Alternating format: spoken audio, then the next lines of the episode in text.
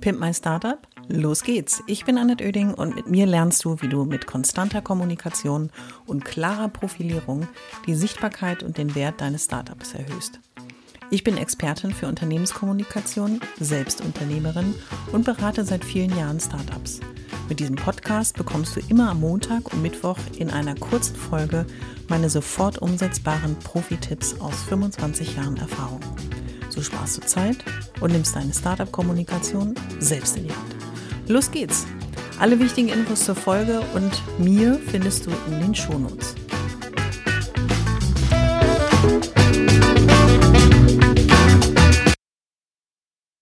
Willkommen zu einer neuen Podcast-Folge des Pimp My Startup Podcasts. Und heute würde ich so gerne einen Aufruf starten, weil es gibt unterschiedliche Gründe, an denen Startups scheitern. Und jetzt kommt der Aufruf, Achtung, festhalten, bitte nicht an Kommunikation scheitern. Wenn es Probleme gibt, muss man miteinander sprechen, aber auch wenn es wahnsinnig gute Erlebnisse gibt, Erfolge gibt, sollte man sie auch zusammen feiern, austauschen, sich gegenseitig auf die Schulter klopfen. Und all das hat was mit Kommunikation zu tun. Und der wichtigste Schritt in der Kommunikation äh, wäre meine Empfehlung Nummer eins, je früher, desto besser, gerade wenn es um die Startup-Kommunikation geht. Denn du bist unbekannt, du willst bekannt werden und es hilft nichts, die schönste Positionierung, die du auf dem Blatt Papier gemalt hast, das tollste Strategiepapier. Es muss in die Umsetzung kommen. Das heißt, sichtbar sein, das Branding sichtbar sein, dein Wording muss spürbar werden und auch all das, was du sagen möchtest, natürlich bei den Menschen ankommen. Du musst auffindbar sein und wenn du Mitarbeiter hast, dass sie mit dir durchs Feuer gehen und übers Wasser laufen. Und das wäre natürlich der Idealzustand. Aber ähm, an Kommunikation scheitern war zum einen der Aufruf auch aus der Erkenntnis heraus, wo ich dich dran teilhaben lassen wollte, Woran scheitern denn eigentlich Startups? Es gab von CB Insights mal vor einiger Zeit eine Erhebung mit den Top 20 Gründen, woran Startups scheitern. Und wenn ich das jetzt mal so in den Raum stelle und dich fragen würde, woran scheitern eigentlich Startups? Würdest du wahrscheinlich sagen, na ja, das war ein schlechtes Geschäftskonzept oder naja, die wollten den nächsten Schritt machen und haben es nicht finanziert bekommen. Doch was viele auch nicht bedenken ist, was hilft dir das beste Geschäftskonzept und dass du auf dem Berg von Geld sitzt, wenn bestimmte Themen einfach innerhalb deines Unternehmens oder mit den Geldgebern auch zusammen nicht funktionieren? Weil dann kannst du dir Arm und Bein ausreißen und es wird nicht funktionieren. Also deswegen habe ich mal fünf ähm, der Top 20 Gründe rausgegriffen, denn all die fünf haben etwas mit Kommunikation zu tun. Und eigentlich, wenn ich ganz ehrlich zu mir selber bin, war das einer der Gründe, weshalb ich auch mit Pimp by Startup gestartet bin, weil ich dachte, wenn du fünf dieser Gründe, weshalb Startups scheitern, schon für dich eliminieren kannst, beseitigen kannst, dann hast du nur noch 15 Punkte, die auf der Liste sind, die du wahrscheinlich total erfolgreich angehst. Und mit dem Kommunikationsthema tun sich manche schwer, aber ich kann dir nur sagen, jeder Unternehmer, jede Unternehmerin hat sich irgendwann auch mit der Kommunikation beschäftigt und festgestellt, hier drin liegt eine ganze Menge Kraft, eine ganze Menge, Energie, aber vor allen Dingen sehr viel Potenzial für deinen Erfolg. Kommen wir zum Grund Nummer eins. Es ist nicht der Grund Nummer eins insgesamt, sondern es ist eine der fünf Gründe, also die mit der Kommunikation zu tun haben.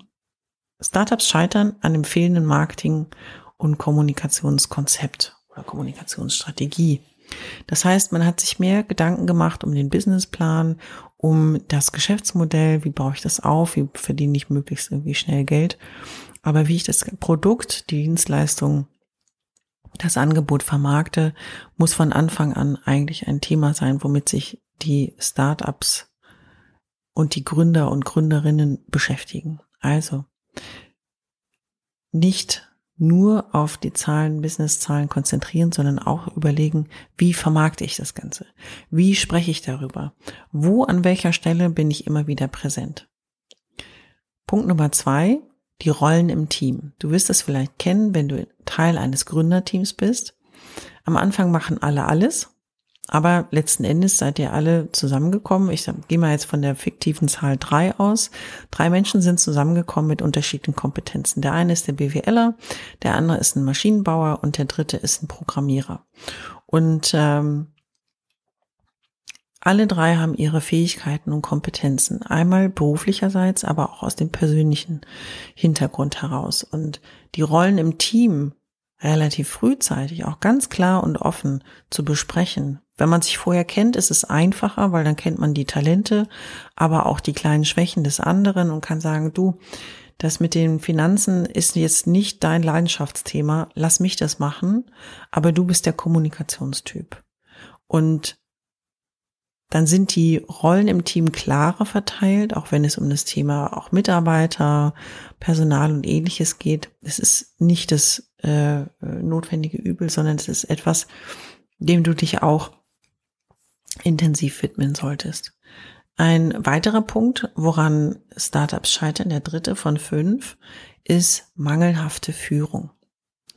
Und auf der einen Seite ist es für mich logisch nachvollziehbar, weil wenn ich ähm, noch recht jung bin oder aus einer Nichtführungsposition heraus mit einer total klugen Idee ein Startup gegründet habe, vielleicht mit Partnern, vielleicht allein, und dann kommen Menschen dazu, die, die mir dabei helfen, als Mitarbeiter, als Freelancer, ähm, auch als Dienstleister, meine Idee Wirklichkeit werden zu lassen, dieses Unternehmen aufzubauen, weil es ist immer für mich eine Zweiteilung, es ist ein Aufbau einer Struktur und aber auch Aufbau einer Kultur.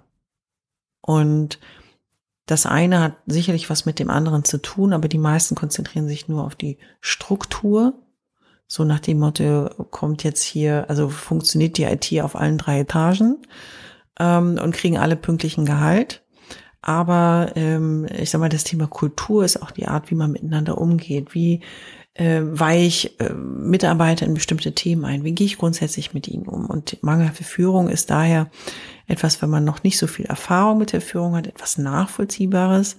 Aber auch hier gibt es ja ausreichend Möglichkeiten, daran zu arbeiten und das eben nicht zu dem Punkt zu machen, an dem womöglich ein Startup scheitert. Punkt Nummer vier ist die Disharmonie im Team mit dem Investor. Und Disharmonie heißt, da verstehen sich Leute nicht. Und manchmal verstehen sich Leute nicht, weil sie, meine Erfahrung, nicht früh genug über ihre Erwartungen gesprochen haben. Das Team, was mit einem Investor, einem Investorenteam auch zusammenarbeitet, ähm, hat Erwartungen erstmal innerhalb des Unternehmens, hat das Team Erwartungen an das Miteinanderarbeiten, an die Ergebnisse, an die Ziele und so weiter. Der Investor hat Geld in dein Unternehmen reingesteckt und hat natürlich auch eine Erwartungshaltung. Und es ist mein einfachster Schlüssel von allen, sprecht frühzeitig miteinander, guckt, dass ihr Abstimmungsrhythmen habt, dass ihr Informations, ähm, äh, ob es ein Reporting ist, ob es eine Präsentation ist, ob es einfach ein Kaffee trinken zusammen ist und nebenbei über die Zahlen sprechen.